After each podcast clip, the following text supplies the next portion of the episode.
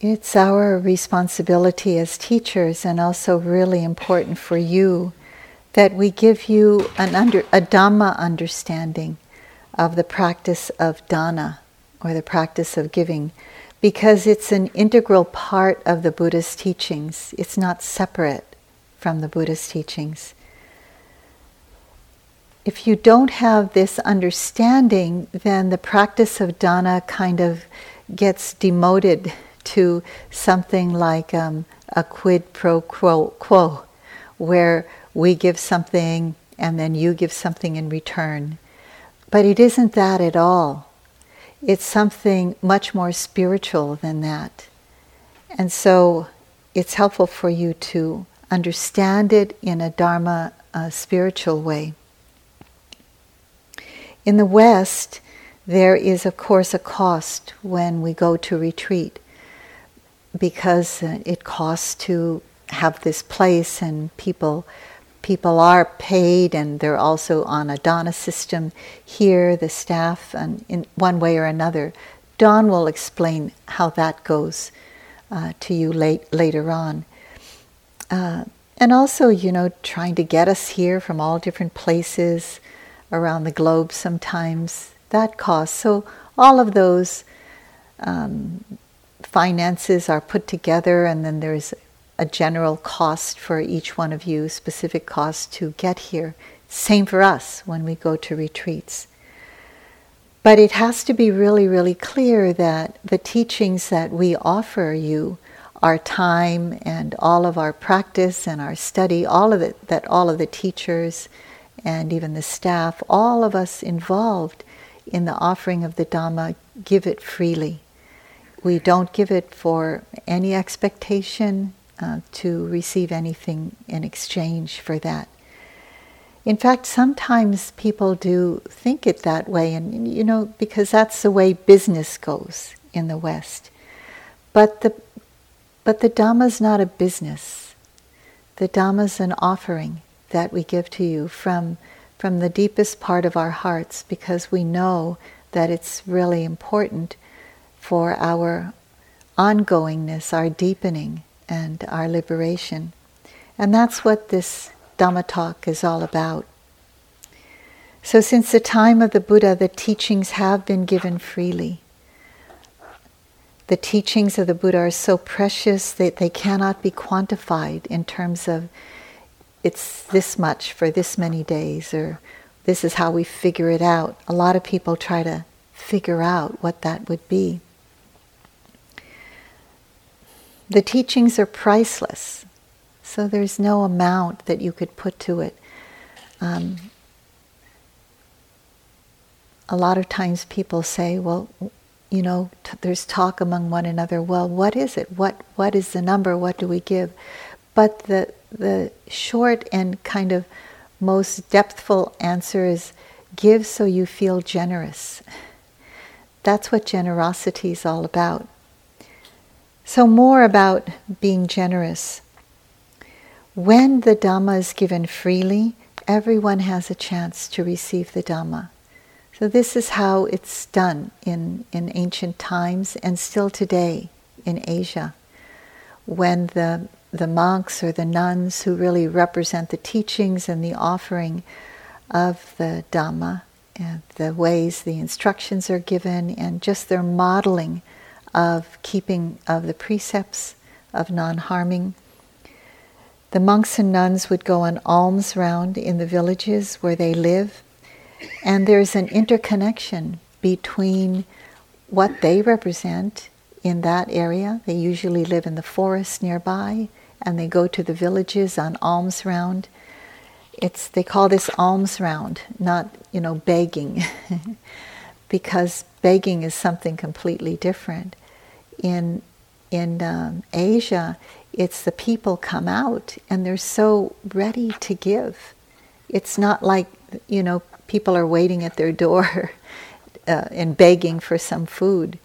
Actually, because we've all been to Burma, um, and it's beautiful there. You know, we get up early in the morning, and we have a chance to offer to the monks, and um, we go out the door with um, people wake up, you know, really early at four to cook, and we go out with our bowls, and we're we're waiting for them to come because we're so grateful that they exist, and they walk peacefully, coming around the corner with their robes, their beautiful robes, kind of flying in the, in the little wind in the morning.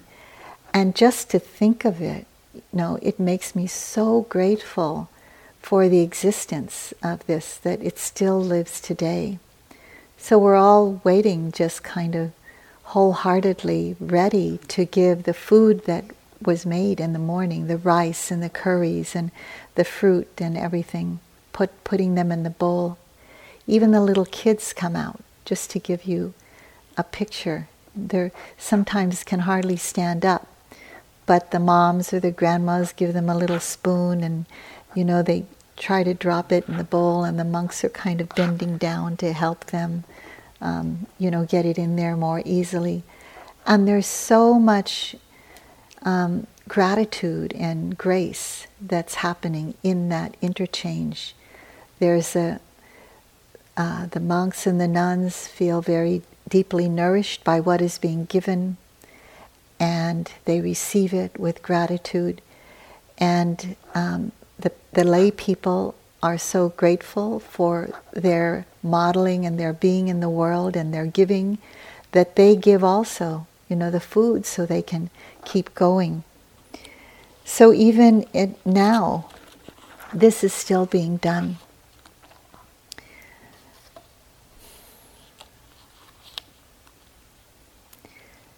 The Dhamma is given freely because when you when you look at it, you know, there's a lot of teachings that are hard to give.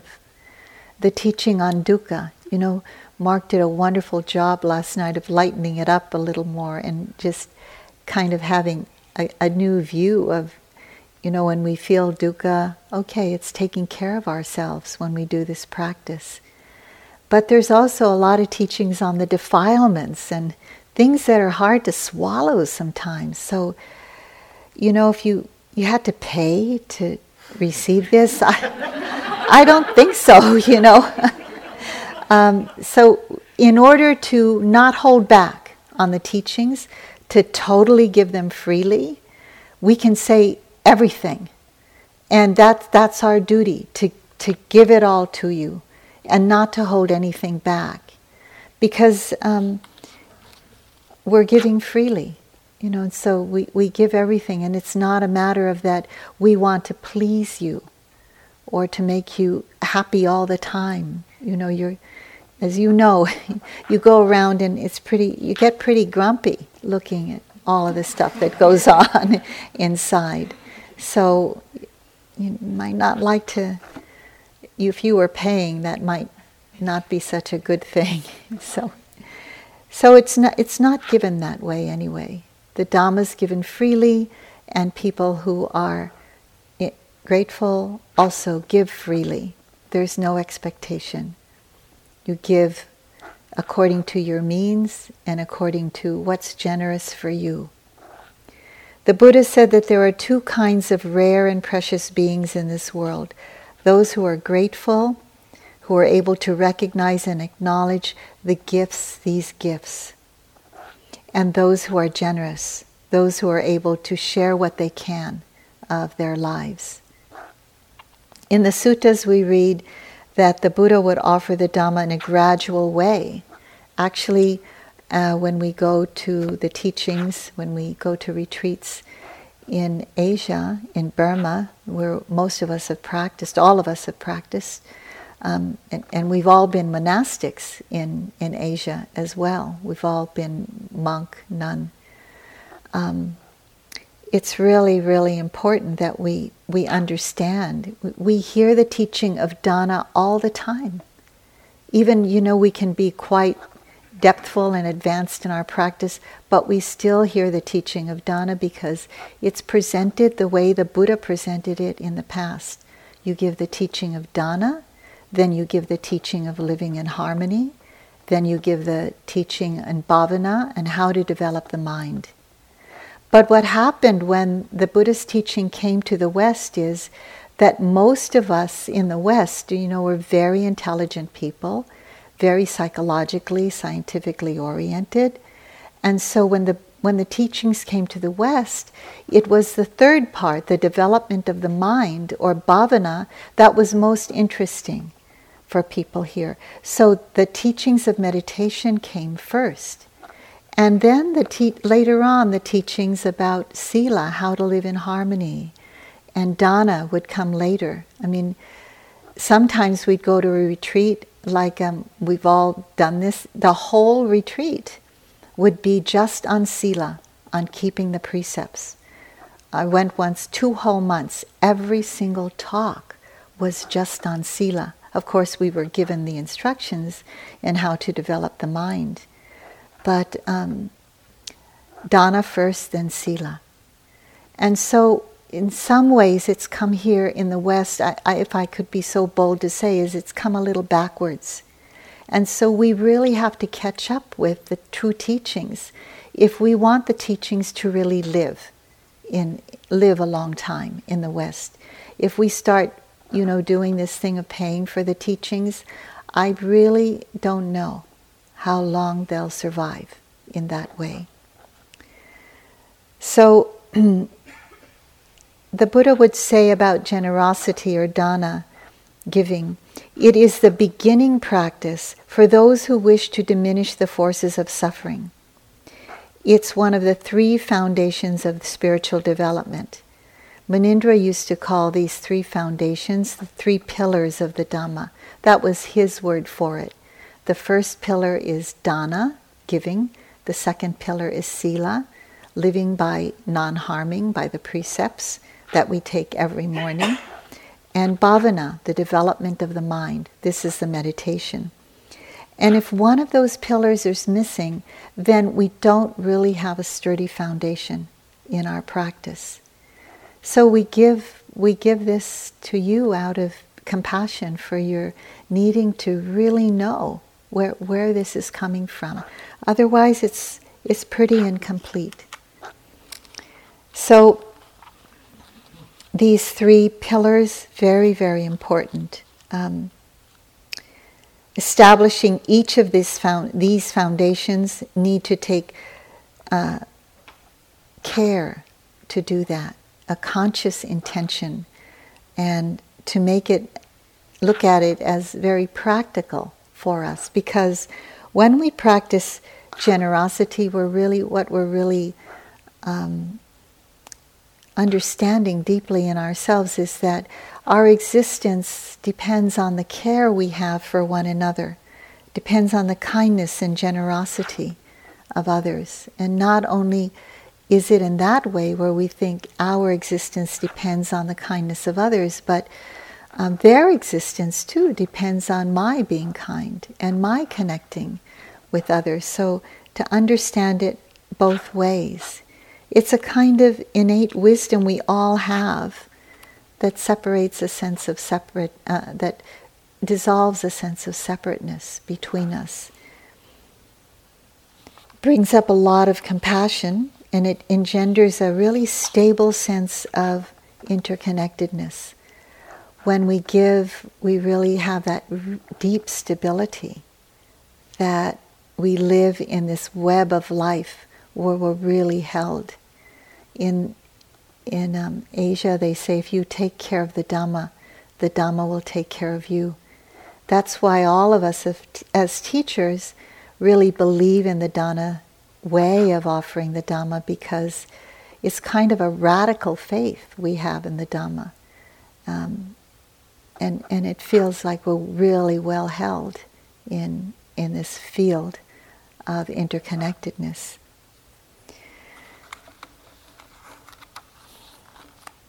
This is a longer talk that I'm making a little shorter. Sometimes generosity it's not an easy Dhamma teaching because culturally in the West, happiness and peace have a lot to do with what we acquire. This is um, the habit, and this is ingrained in us living in the West. What we acquire materially, educationally, career wise, social status wise. It's not about the cultivation of letting go. And uh, in the Dhamma, it's the first one, the first teaching, because it begins the cultivation of letting go, of, of not holding on so tightly to, you know, identification with those difficult mind states, of places that are hard for us to open to.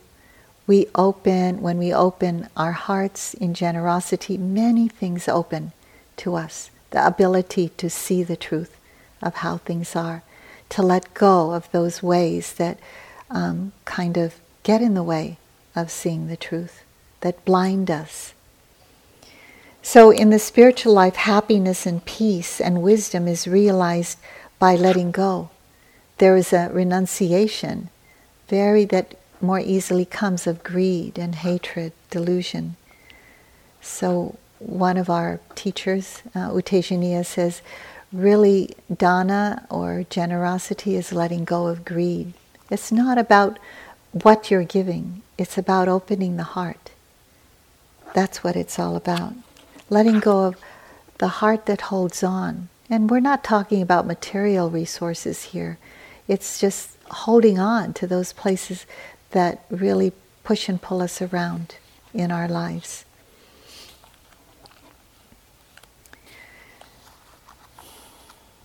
In Hawaii, we have this very natural sense of that giving and receiving, giving and receiving, that whole circle that happens all the time with um, what we breathe out into nature, into the trees, and you know, something that we let go of, the toxicity of our own bodies, and it's taken in by the greenery around us and it's put back out as oxygen that when we take in.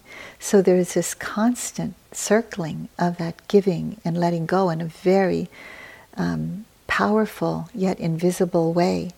And this can happen too in our lives as um, spiritual beings on the path.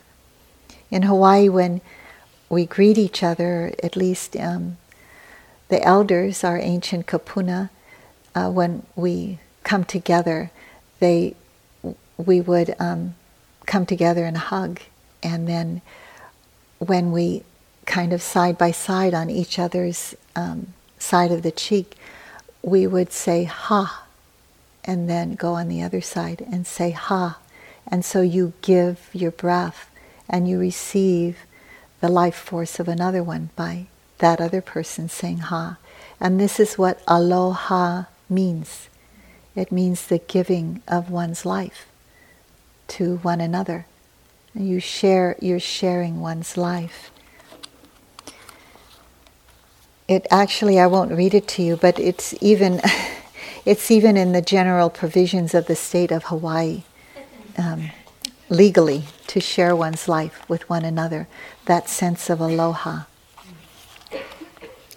So, this sharing of one's life is that dana, that generosity. It's one of the qualities of a beautiful human being. One of the, it's a beautiful teaching on um, faith, virtue, wisdom, and generosity. It's one of the qualities of a beautiful human being that the Buddha talked about. It's, a sec- it's the first of the paramis, those beautiful qualities of mind that we begin to develop when we really know uh, that it's important to develop these various qualities. Generosity is one of them, patience, equanimity, loving kindness, energy, truthfulness, wisdom. Those are all part of it. And more contemporarily, one of our colleagues, Roger Walsh, he's a professor of anthropology and philosophy at the University of California. He studied uh, generosity and found that it was one of the central practices as he researched the main themes that run through compassionate philosophies of the world. Generosity was always included. So, very important one. In the Itivuttaka, the Buddha says, if beings knew as I know the results of sharing gifts, they would not enjoy their use without sharing them with others. Nor would the taint of stinginess obsess, obsess their heart. And even if it were their last and final bit of food, they would not enjoy its use without sharing it, if there were anyone to receive it. And Munindraji, my teacher, took this so seriously. You know, there was a time when he stayed with us um, in our home because he was going through a surgery and he needed to recover. And I was I was working at the time, and I had to leave, and I would have prepare his lunch, and uh, he would eat alone. And when I came home, in the beginning, I would see these, you know, on the side, maybe on a tiny little plate or a napkin, there would be some food on the side, some little rice and some curry that I would have made for him, and um, you know, be covered with ants or something. And so I'd say, "Well, Munindraji, what are you doing? Why is this here?" And he'd say, "There was no one to share it with, so I shared it with the insects," and he would just put it by the side there, and it. He wanted to do something, you know, with his sharing, and um, there would be lots of times I'd be sitting beside him, and the food would be offered to him, and he would take it, and maybe he'd peel the banana, and he'd take a little off, and he'd try to, you know, just shove a piece of banana in my mouth, uh, because he he wanted to give something. You know, he was he lived on dana too, but then when he was given something, he would share it. So then he would he those little things he would do because he knew the results of sharing gifts, as the Buddha said. What the Buddha talked about and other great beings, of course, know about is that the results of sharing gifts is life transforming. It's in many of the suttas the old teachings, the ancient teachings, that letting go in this practice that we can do over and over again develops the heart and mind of non clinging, which is a, a huge basis for suffering. And ignorance feeding that, of course. So when you understand, when you see more clearly, you can see that ways of kind of not holding on, of not clinging, are simple things that we could do every day. Places where we can find, we can give, and even in little ways. You know, it doesn't have to be some material resource. It's maybe being able to sit down with somebody and to say, okay, I'll take time and hear you out and uh, maybe give back some of what I've learned. Or maybe it's just um, you know, weeding out there, seeing some weeds and knowing that, okay, I'll clean this up. Or your giving of your time in your yogi job, or something that you do at home. You know, volunteer. Volunteer here, volunteer places at home. So it's much bigger. I'm talking about something much bigger than, than the dana that's offered to you as a, a possibility here in retreat sometimes people are new, you know, and they see, some of you are new and they see this thing called D-A-N-A out there and they say, who's Dana? You know, what, what's that all about? So we really need to give a complete teaching and it's not about giving to us or the staff here. That's a, that's a part of it. Of course it's an important part, but it's much, much bigger than that.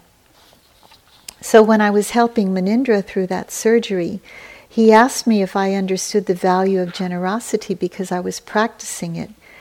And I said, Well, I know that I, I care for you and I want to take care of you as my teacher, so I'm giving.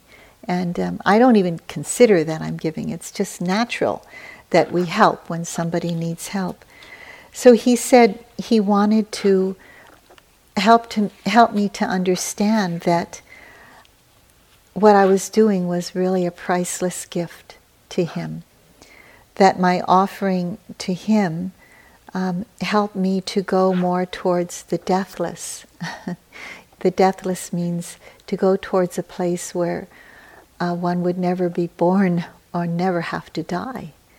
And, and that's, that's a very profound teaching, but this is the, the far aim of the Buddha's teaching and that it would help one to really experience or have the non experience of nibbana or nirvana. And it, the possibility of really having the freedom from greed, hatred, and delusion is truly a precious gift when a teacher gives that. And I wanted to be able to give back. So he said you can practice in two ways. You can practice with full understanding of what you're doing, or you can just keep being generous and you won't have the full understanding of what you're doing, but you'll still reap the karmic benefits of giving. The karmic benefits of giving are many.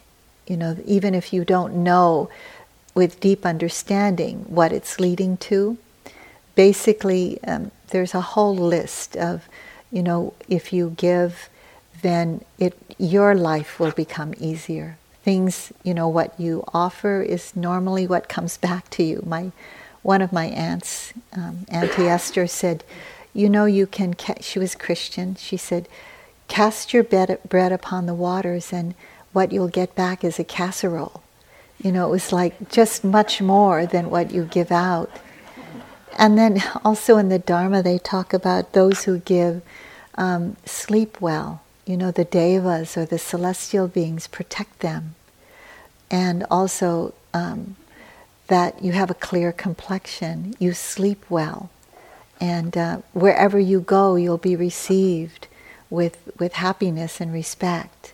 And there's many benefits um, similar to metta, the benefits from metta.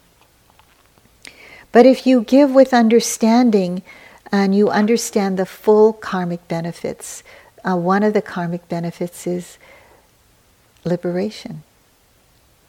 To be able to let go of clinging, the far range ranging benefit of that, and maybe not so far, is that one is able to really experience freedom from greed, hatred, and delusion. So he wanted to bring out to me, um, bring out the un, the illimitable realm that we can practice in. It's not just this limited. If you give, somehow you'll receive. It's much greater than that. And he wanted to put it in the light of wise attention. So I thought about how true it is that most of our generous action is out of maybe a symbolic gesture. Like, okay, you know, there's a dana bowl or whatever, and this is my tip. It's out of a symbolic gesture. Well, and let let just me be blunt. It's a tip is really um, it's kind of like an insult to the Dhamma. It's not about a tip, it's not about an exchange. It's about really offering from your heart, from a place of experiencing your generosity, uh, your uh, gratitude, and seeing what, what is in your practical means where you can feel generous.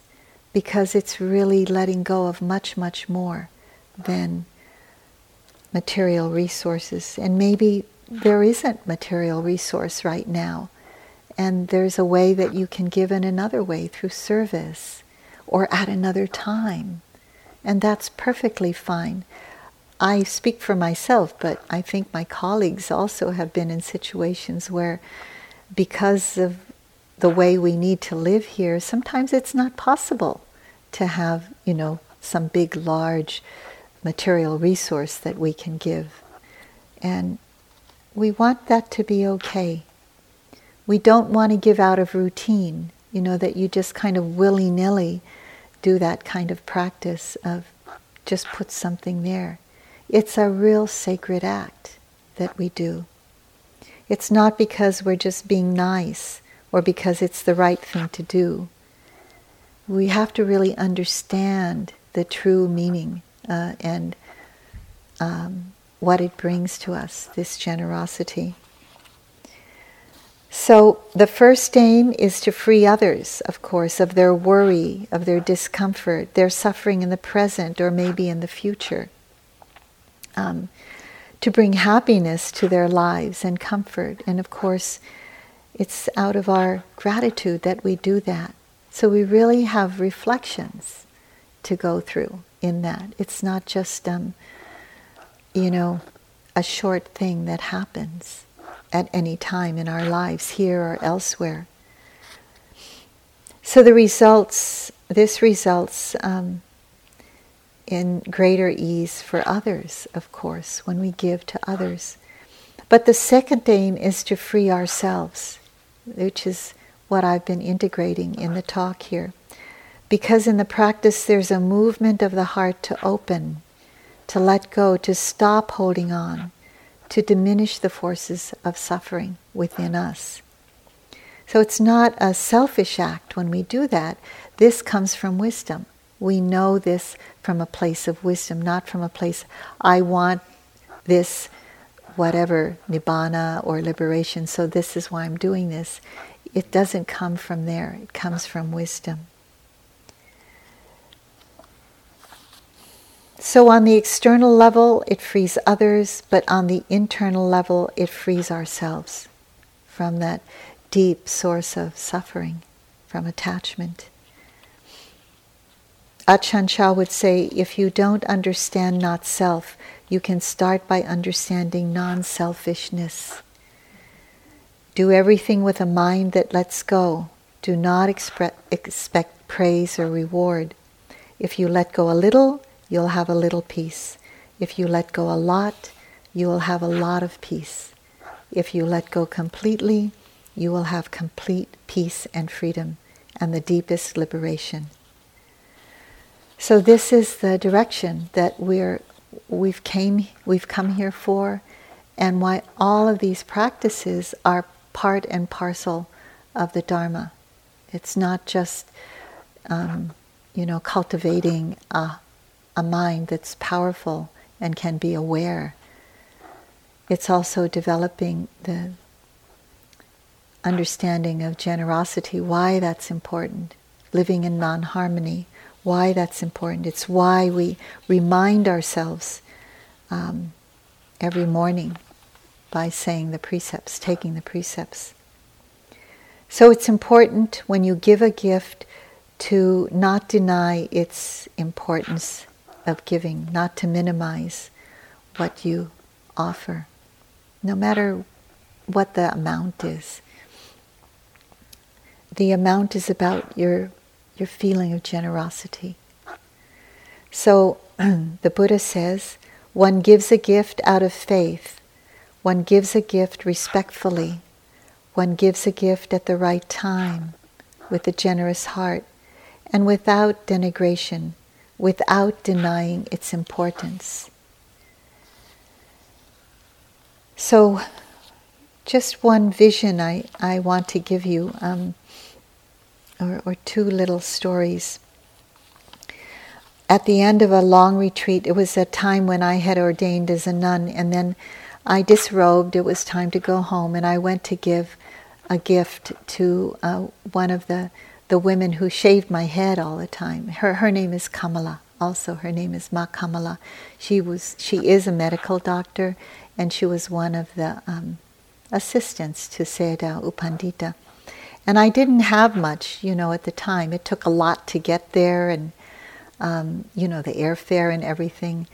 And so it took a lot to pay the bills while I was gone. So I had the medicines that I never used and some things that I gave her um, from medicines that I brought extra for her. I had an umbrella and I had um, uh, some, some of my robes, which I could leave with her maybe some other little things. And so I made an appointment with her because it's a sacred act, and I wasn't just going to leave them for her on a shelf with her name on it. So, really, just making it in person. They say if you can give in person, the karma's greater because you see, you think about it beforehand, then at the time you give it, and you're giving with your whole heart. So, in, in the in Burma, you don't just, you know, say, here it is, or put it down. You, you offer it with your right hand and you hold that hand, and it's like you give with your whole heart. You give wholeheartedly. So I did that. I gave, so I said to her, Ma Kamala, this is very small. This is just a small gift to you, but it comes from a lot, a lot of gratitude, and I hope I can keep supporting you through your practice. And she said this word in a sentence. She said, Chaitana. Chaitana means intention. And so in her response to me, she said, Kamala, Chaitana is not small. Chaitana is huge. Your intention, your intention to give, it's leading you to freedom. Chaitana is powerful. So I really tuned in to my intention to give. And you know, every time I sit and I have to remember some goodness, 99% of the time it's always about generosity. It's all about a time that I gave something. And when when we give a meal, like the meals you've been giving, you know, out of your gratitude and your generosity, I look at the board and I feel really happy that you're giving for your own sake. I feel happy for you. But in Burma, when people give, you know, they give to a whole monastery uh, food for the whole day. The whole family comes. Sometimes, if it's a village, the whole village comes and they have to have places where they stay under, you know, a, a veranda or something because not everybody can fit in the hall sometimes. And so they stand on the side and then the, the food is offered. And then it's this announcement is made this food is being offered by this family or this village or something. And um, we, we acknowledge them and say sadhu, sadhu, sadhu. There's more to it than that, but in short. And they're all standing there at the side and they're so happy that we're going to eat the food and that we're going to use it for our daily practice. And the beams on their face, and even the little kids are all dressed up in their best, you know, and they're watching us. And they're really happy that they've given. So there's so much more. There's so much more to this. And but I want to end with um, this is this was written from um, in my the very first long retreat I went to, and it was written by Sayadaw U Pandita, and it's about dana, sila, and bhavana. He said it in Burmese, and it was translated. Adorned with a garland of giving, feeling joy and dignity with kind living, birth only in states of clarity. Great beauty results with integrity, adorned with the fragrance of virtuous activity, for others a care and sensitivity, birth only in states of contentment, a heart removed of the thorns of resentment. Adorned with the sweetness of tranquility, soft rapture from a life of simplicity, birth only in states of calm peace, mental turbulence and distraction all cease. Adorned with the brightness of clear insight, the true nature of the world is seen right.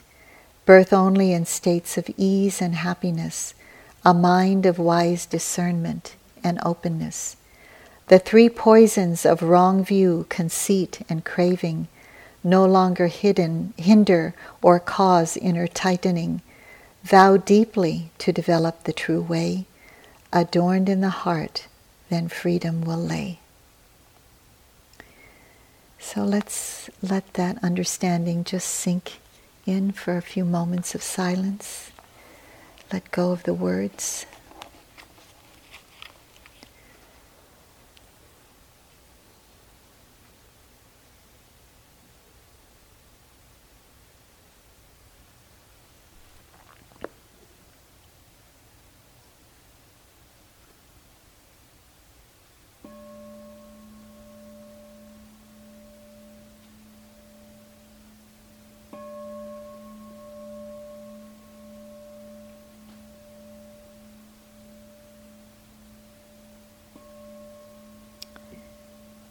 So thank you for listening to the Dhamma. I'd like to introduce um, our wonderful manager and also Dawn, who'll take over now with other information.